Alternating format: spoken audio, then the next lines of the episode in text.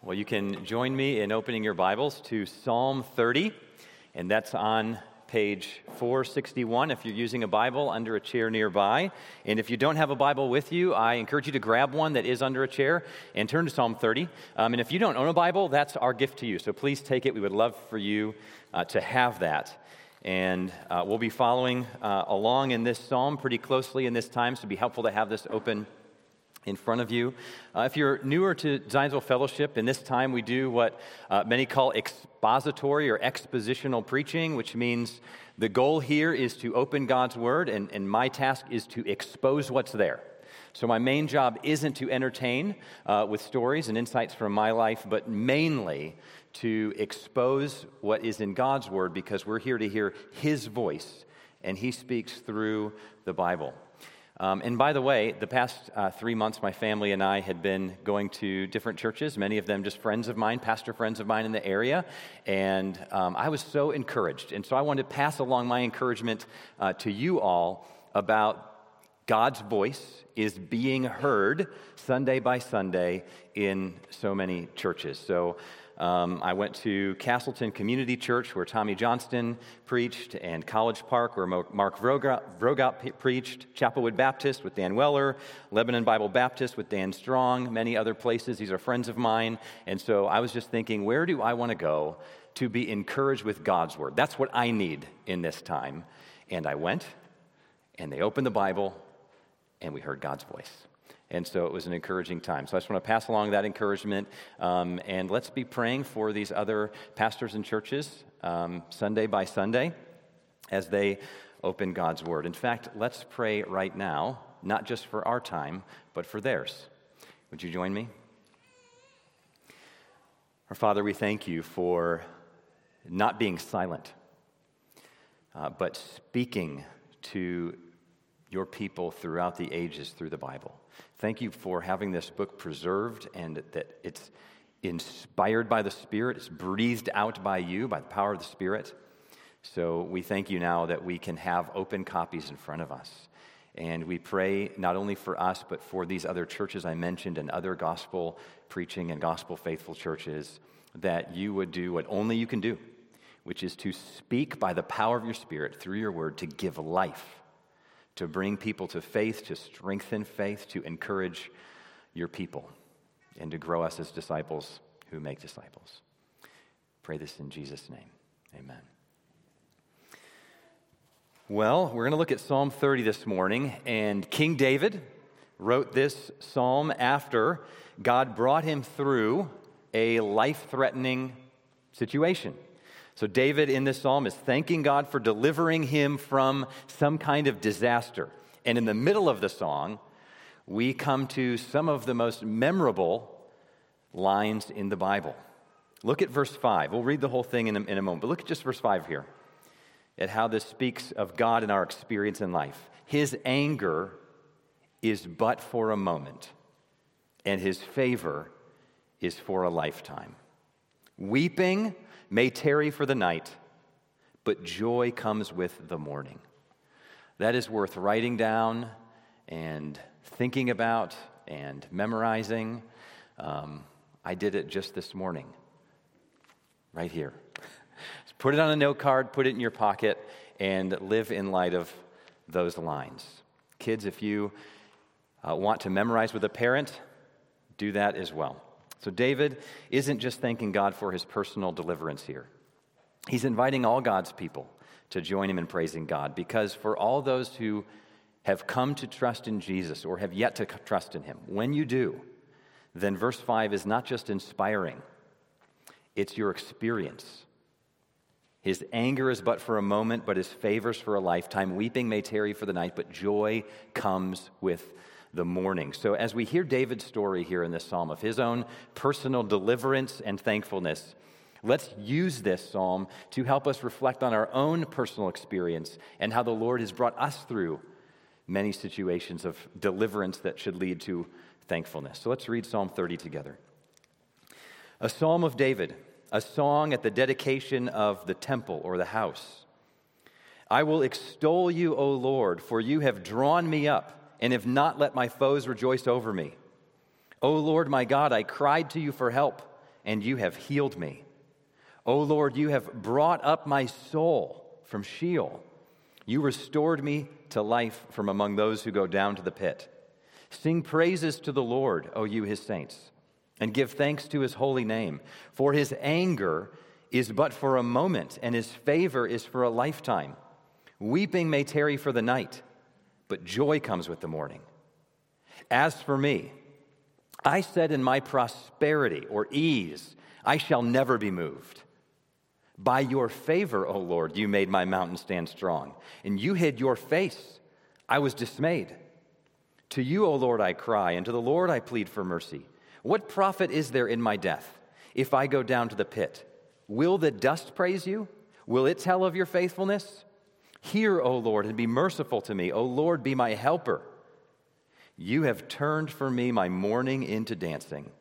You have loosed my sackcloth and clothed me with gladness, that my glory may sing your praise and not be silent. O Lord my God, I will give thanks to you forever. Well, this has two main parts. In the first five verses, David is singing praise to God and inviting others to join him. And then the second half of the psalm, beginning in verse 6, gives the backstory. So David tells this story of what happened to him that led him to give the kind of thanks he does in the first half of the psalm. And so, as we hear this story, many of, many of us will be uh, able to relate with David's experience and that is intentional and wise and good to do. So let's reflect on our own stories as we hear David's story and how God brings us out of sin and suffering and into songs of praise. So we'll just walk through this in those two steps the song of praise, and then the backstory of pain that led to that song of praise. So the song of praise and the story of pain behind the song of praise. So, first, the song of praise. So, David opens this psalm by saying, I will extol you, O Lord. To extol is to honor or to lift up. And so, why is he extolling and lifting up God? Well, he gives the reasons here in the first three verses. Verse 1 For you have drawn me up and have not let my foes rejoice over me. So, the image of drawing up is like pulling a bucket up uh, in a well, bringing water. So David was down in a pit, and God lifted him up. And so now David lifts God up with his praise. God also healed him from some kind of sickness. Verse 2 O Lord my God, I cried to you for help, and you have healed me. And then verse 3, David shows just how dire his situation was. He was at the brink of death. Look what he says. Oh Lord, you have brought up my soul from Sheol. You restored me to life from among those who go down to the pit. So when David speaks of Sheol or Sheol, he's referring to death. It's a word that sometimes is used to refer to the grave or to, in the Old Testament time, the place of the dead, viewed as this dark and shadowy place. And David was on the brink of death. He was about to go to the pit, but God rescued him and he healed him and he delivered him and raised him up. So far, this is David's personal praise, but it's fairly general, right? Doesn't give a lot of specifics here. And I think that's intentional. He does this all throughout the Psalms. There's so many personal situations reflected in the Psalms, but they're also cast fairly generally. And why do you think that is? It's so that you and I can join in on the song. If it was too particular, it would be too distant from us, and it would be just David's song. But David's experience parallels so much of human experience and in a prophetic way, the experience of Jesus on the, in his sufferings and glory, uh, that he writes this in such a way that we can join in this song. And so he makes it then explicit in verse 4. He invites all of God's people to join in singing. He says in verse 4, you can see it here Sing praises to the Lord, O you his saints, or loved ones, and give thanks to his name. Why? Verse 5, and this is where that memorable line comes in. Because his anger is but for a moment, and his favor is for a lifetime. Weeping may tarry for the night, but joy comes in the morning. So his anger is for a moment, but his favor is for a lifetime. When you think about what God is like, what comes into your vision? Do you think of him more as a God of anger or more as a God of favor? What is he most deeply like? Is he eager to condemn or is he eager to show grace? Well, this verse answers the question. He is most deeply eager to show grace. And David experienced God's anger, but it was for a moment compared to a lifetime of favor and grace. So, what is this like for us? What is it like to have a God who is eager to show favor? Well, the next line it means that for God's people, weeping may tarry for the night, but joy comes in the morning. Now, this is for God's people. Verse 4, David is talking about God's saints, his loved ones, those who, sinners though they are, are trusting in him for his favor and his grace. And so, this is true of you if you are in Christ, if you are united to Jesus by faith. Your life may have weeping, but it's temporary. Joy is going to be eternal. But if you are outside of Christ, if you are not joined to Him by faith, then that means the opposite is true. It means that whatever joy you have is temporary and will end at the end of this life, and the weeping will be eternal. The weeping, and as Jesus put it, the weeping and gnashing of teeth will last forever. So you, you have a choice you can move from a temporary joy with everlasting sadness. And you can move from that to everlasting joy. And therefore, any sadness you have is momentary compared to it. Christ welcomes you to trust him. You don't have to clean yourself up to be a better person to get in on this. You don't have to try to climb out of your own suffering. Uh, if the suffering is even your own fault because you've made a mess of your life, uh, if that's true of you, that actually helps you understand just how radical God's grace is for you because He has mercy for you and the mess you've made and the, the cause of it being your own sin. And He has grace for you. So you bring all of yourself to Him and you trust Him. And He removes the condemnation from your life and the eternal suffering that would be on your horizon. It's poured out on Jesus at the cross instead. And then you get joy and whatever weeping you have is now momentary. And so, for all who are trusting in Christ, this psalm then is your song. You're invited to sing praises to God because this is the kind of God you have. Right? David is saying, sing praises to God. Why? Because this is what he's like. His anger is for a moment, but his favor is forever. And so, this is what it's like for you. Your weeping is but for a night. It may linger, but joy is going to come in the morning. So, very practically, if you are in a time of sadness, there is hope in Christ. Uh, the gospel of Jesus Christ is not just some kind of fact you believe in for a safe eternity that you kind of write down and put in your pocket and bring out when you die so that you can kind of get that pun- card punched and, and enter into heaven or something like that. It is a real hope for real suffering right now. It means that your weeping may tarry for the night, but joy is coming in the morning. It will come. Even if that night is your whole life, resurrection's coming.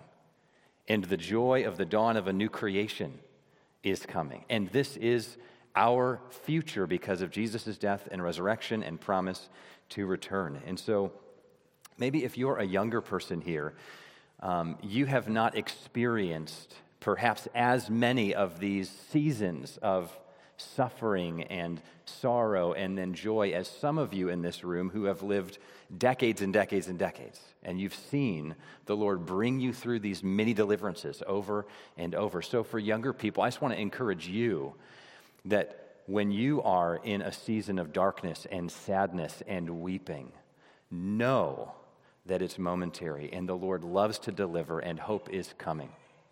Uh, Christina and I were just talking last night about uh, this reality, and you know we're in a season where, like many of us, there's various aspects of hardship, but it's not one of the really dark ones that we've been through. And we've been through some really hard seasons of weeping, some nights of weeping, and it was it, it was helpful just to reflect in that moment and think, the Lord has brought us through all of those.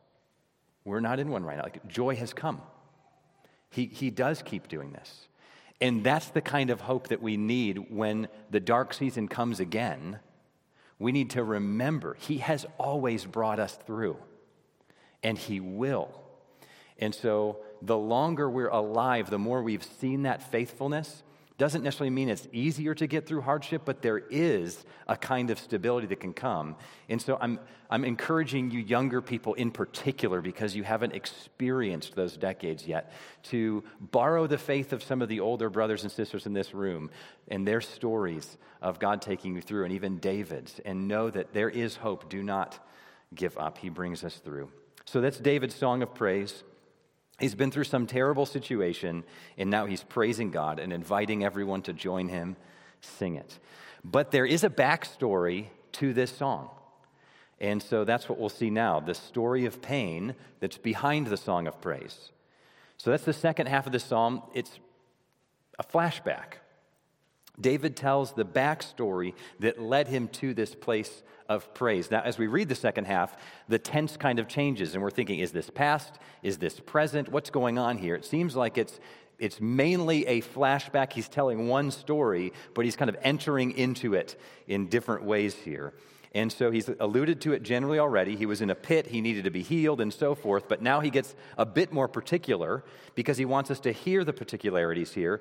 And he isn't just singing about salvation in general, he's singing after a particular event where he experienced being brought down to a pit and delivered by God's grace. It's one of many in his life.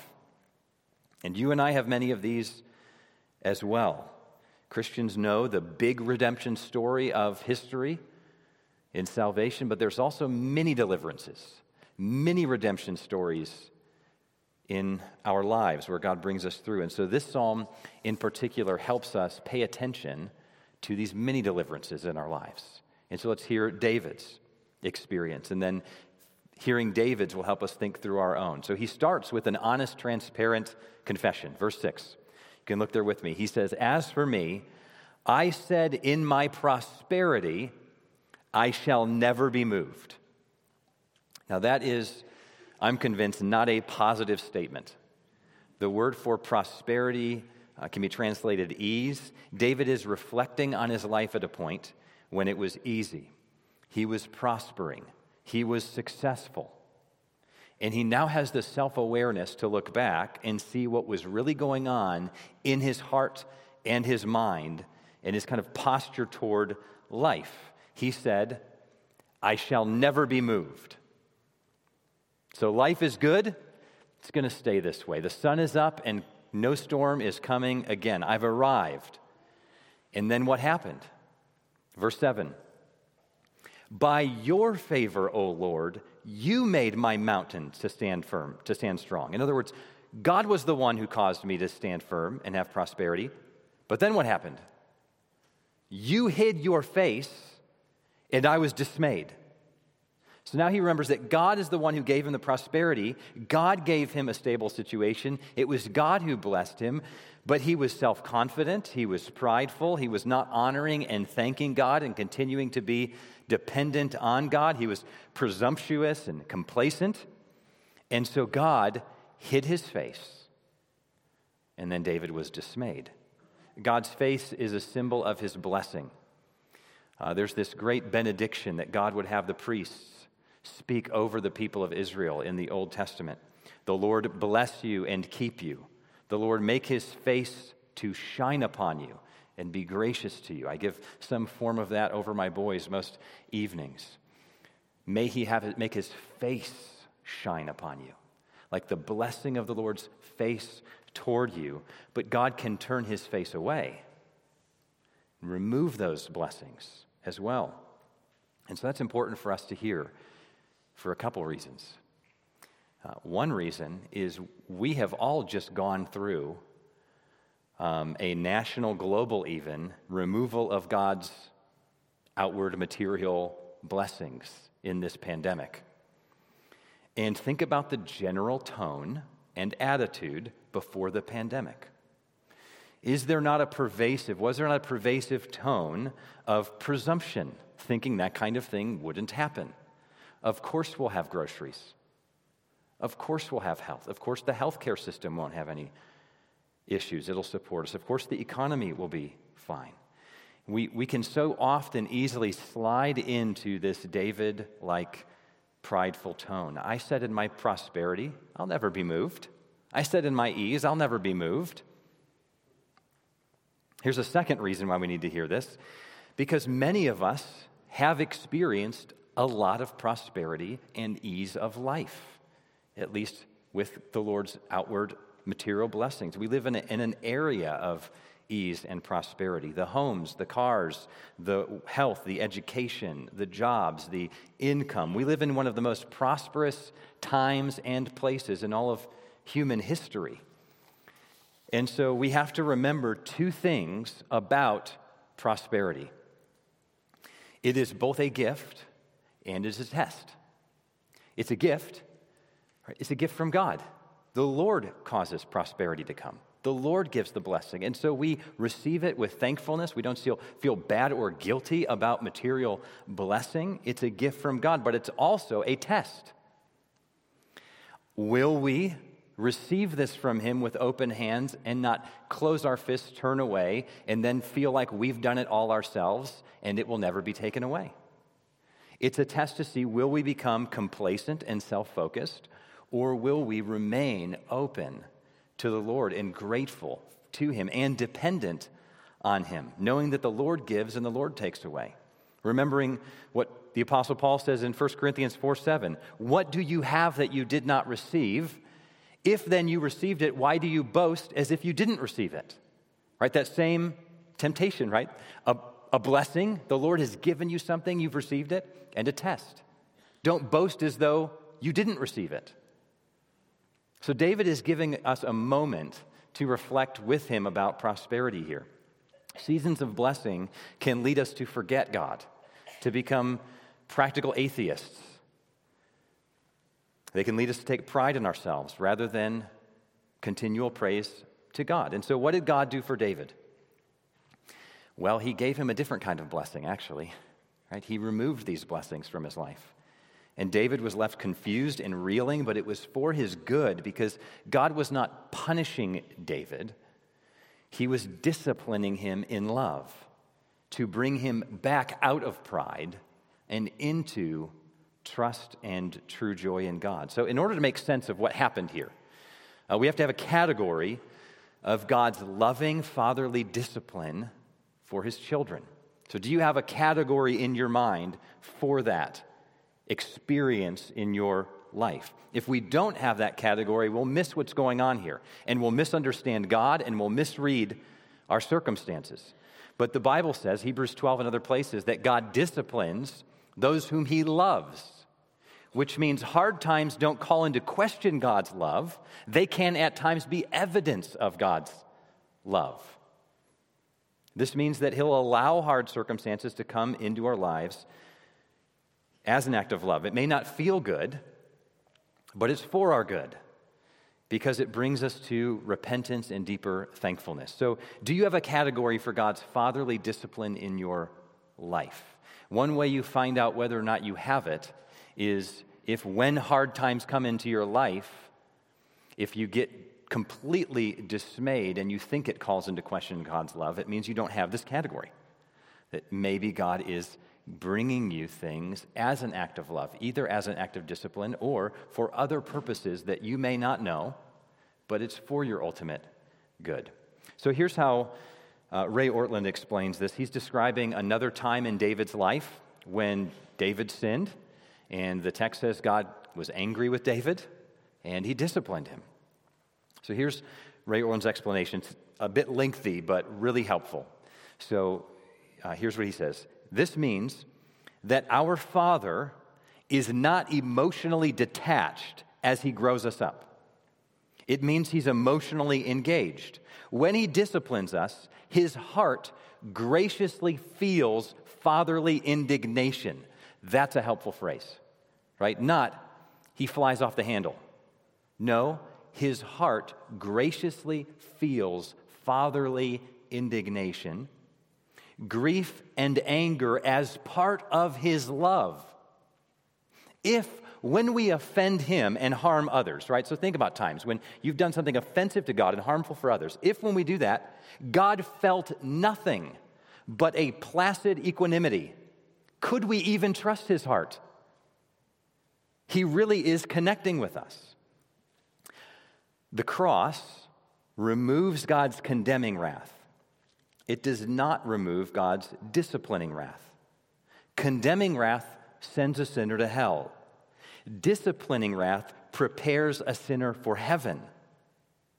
God is psychologically complex enough, even human fathers are complex enough, to cherish his erring child and to chastise his erring child both at the same time, plus more, with the various emotions appropriate to every aspect of the relationship.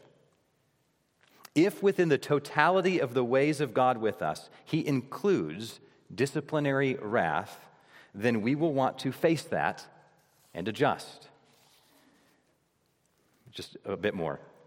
If you have understood the gospel to be saying to you as a believer, all God ever feels about you is approval and warmth and joy, I don't see that in the Bible. A fuller view of the heart of God might help you account for some of the pain in your life as His love pursues you in a profound way. So, hardship in your life, we need to have a category that it could be God's love pursuing us in a profound way. A way that is complex, but isn't that what we want? Because isn't that life? Isn't that the best of human emotion and experience? Not simplistic. So we need to think about God in terms of the greatest father with his children. A good father loves his children deeply, and as an expression of that, can correct. And God does it with infinite wisdom and care and love. Now, here's the clarification uh, this does not mean that every time suffering comes into our life, it is because of a particular sin we've committed. Job suffered, and it was inexplicable to him was not because he sinned in any particular way. Jesus came across a man who was born blind, and people said, Surely this man sinned or his parents, right? And Jesus said, Neither. No. God has other purposes for his glory for allowing this suffering into this man's life. So sometimes our suffering is inexplicable to us. God has infinite purposes, but it's not tied one to one to our sin. And we see this at work in James chapter 5, by the way. James is giving um, a letter to Christians, and he writes to these Christians saying that if someone is sick, they can call the elders of the church to pray for them. And listen to what James says. He said, Is anyone sick among you? Let him call for the elders of the church and let them pray over him, anointing him with oil in the name of the Lord. And the prayer of faith will save the one who is sick, and the Lord will raise him up. And then listen to this. And if he has committed sins, he will be forgiven. So the assumption here means that if you are sick, one reason could be, not necessarily, but could be because you have sinned and the Lord is getting your attention to wake you up. And so, by the way, one of the greatest privileges we have as elders of this church is to pray for you when you are sick. And we welcome you inviting us to do that, to anoint you with oil and to pray. And when we do, and some of you have experienced that, and we're so grateful for it. And when we do, we often, or we will, encourage you ahead of time to make sure that you have had time with the Lord to confess any sins to Him or one another that might be present. Not that that's why suffering is in your life, but because it could be. Um, and because we don't just want healing, we want the Lord to bring forgiveness and full renewal. C.S. Lewis put it this way God whispers to us in our pleasures, speaks in our consciences, but shouts in our pains. It is his megaphone to rouse a deaf world. So consider your life this moment. Consider even this season of life for a moment. Is God getting your attention? Are you perhaps experiencing something of what David went through? If so, receive this as an act of God's profound love for you and open yourself up to Him transparently. Confess your sin. How do you respond? Well, that's where David goes next, verses 8 and 10. Let's read this together. To you, O Lord, I cry, and to the Lord I plead for mercy. And listen to his reasoning here. What profit is there in my death? Right? So he's got he had a near death illness, it seems. So and he's saying, What profit is there in my death, Lord?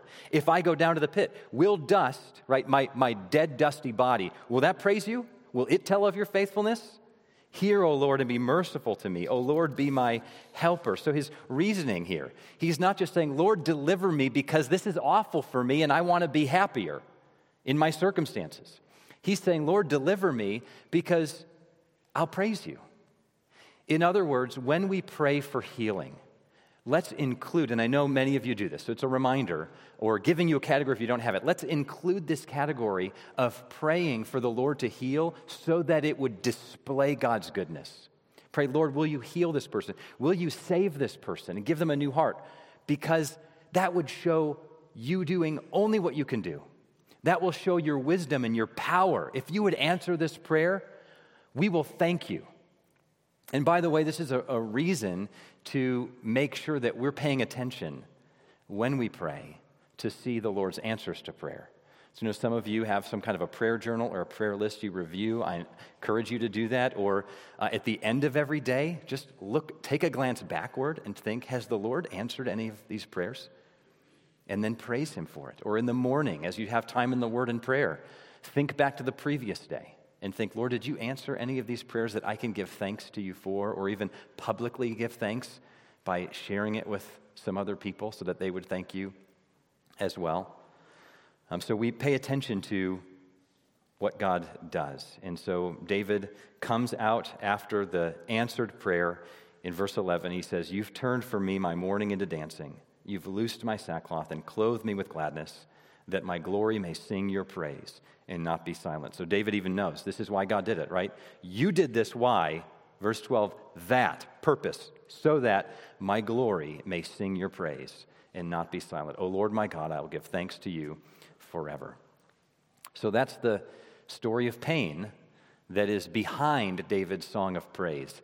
And don't you see here then how that story of pain is actually the fuel for this song of praise? As it so often is. So, as Christians, we don't just let the gospel story of redemption fuel our praise, we also let these many deliverances that happened through our lives fuel our praise of God.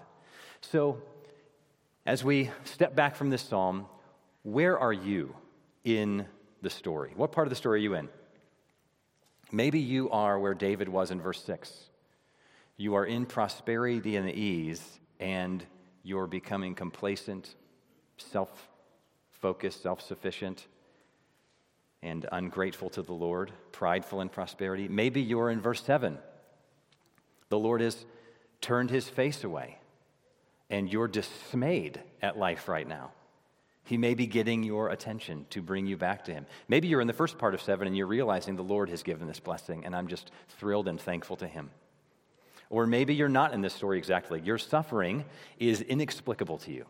You have no idea why this is happening in particular, and you long for deliverance. Or maybe you're on the other side of deliverance, and God has brought you through, and you are eager to praise Him right now, whatever your circumstances are. Uh, we come to God as our Father. He's caring for us. We can bring our distress to Him. We can bring our praise to Him. The key is that we bring ourselves to Him and we pour our hearts out to Him um, with humility and honesty. And let's remember that all of us, no matter what many deliverances we have, we do also have this great deliverance in common. The great deliverance of what we refer to as the gospel. Jesus came to bring that decisive deliverance for all who would trust him. On the cross, he took the anger of God upon himself, the eternity of anger he bore on the cross for us. He experienced the Father turning his face away, and he did this so that he could turn our mourning into joy. His joy was turned into mourning so that your mourning could be turned into joy, not just now, but forever. And so you may still weep for seasons. It may feel like night now, or another season of night may come. But what what the gospel gives us is hope that one day the dawn of the new creation will come in its fullness and joy will be forever and there will be no more sin or sickness or sadness or sorrow or pain. And this gives us the hope that even in the dark nights, even in the times of mourning and weeping, there is a new joy that can be mingled through it all. Because your wrath has, the wrath of God's been removed from you. You have the hope of joy coming, and God by the Spirit is with you in your pit. It is God's love pursuing you, even in your hard circumstances. So, as we head into this next week, let's live in light of this reality. Let's not just let this be um, an interesting time in a psalm, but let's, whatever the Lord has been doing in your heart, uh, continue to respond to that, uh, cultivate whatever response He's creating in your heart. Do that through the week. We're living in a very prosperous era and age. So, by God's grace, let's continue to confess our self sufficiency. Let's rely on God's grace. Let's be generous to one another with what the Lord's given us. And if He brings you down, you don't need to be decisively dismayed. You turn to Him through it all and have joy mingling with the sorrow and joy replacing it in the future. And if we do this, we're going to be part of a compelling witness in this age, won't we? I mean, this is a different way to live. When hardship comes, not to be completely thrown off, but to know that we have a Father caring for us. And when blessing comes, not to be prideful or boastful, um, but to just humbly receive it from the Lord and be generous with it. So, having dependence and joy mingled through it all. And so, like David, then, we all have stories to tell. David's telling his story here, writing this song for people to sing. Maybe you have a story to tell. You have stories to tell your friends and your neighbors and your coworkers, and going to tell the nations about the big deliverance of the gospel and the many deliverances in your life. So let's pray together. Our Father, we thank you for being a God that we can trust and that we can trust has our good at heart. Thank you that uh, you love us in profound and complex ways that help us make sense of the complexity of our lives, especially in the hard and dark seasons. So we pray that you would continue to give whatever healing and comfort and conviction you need in our own hearts right now and in this coming week. We pray this in Jesus' name in the fellowship of the Spirit. Amen. So let's stand and sing together.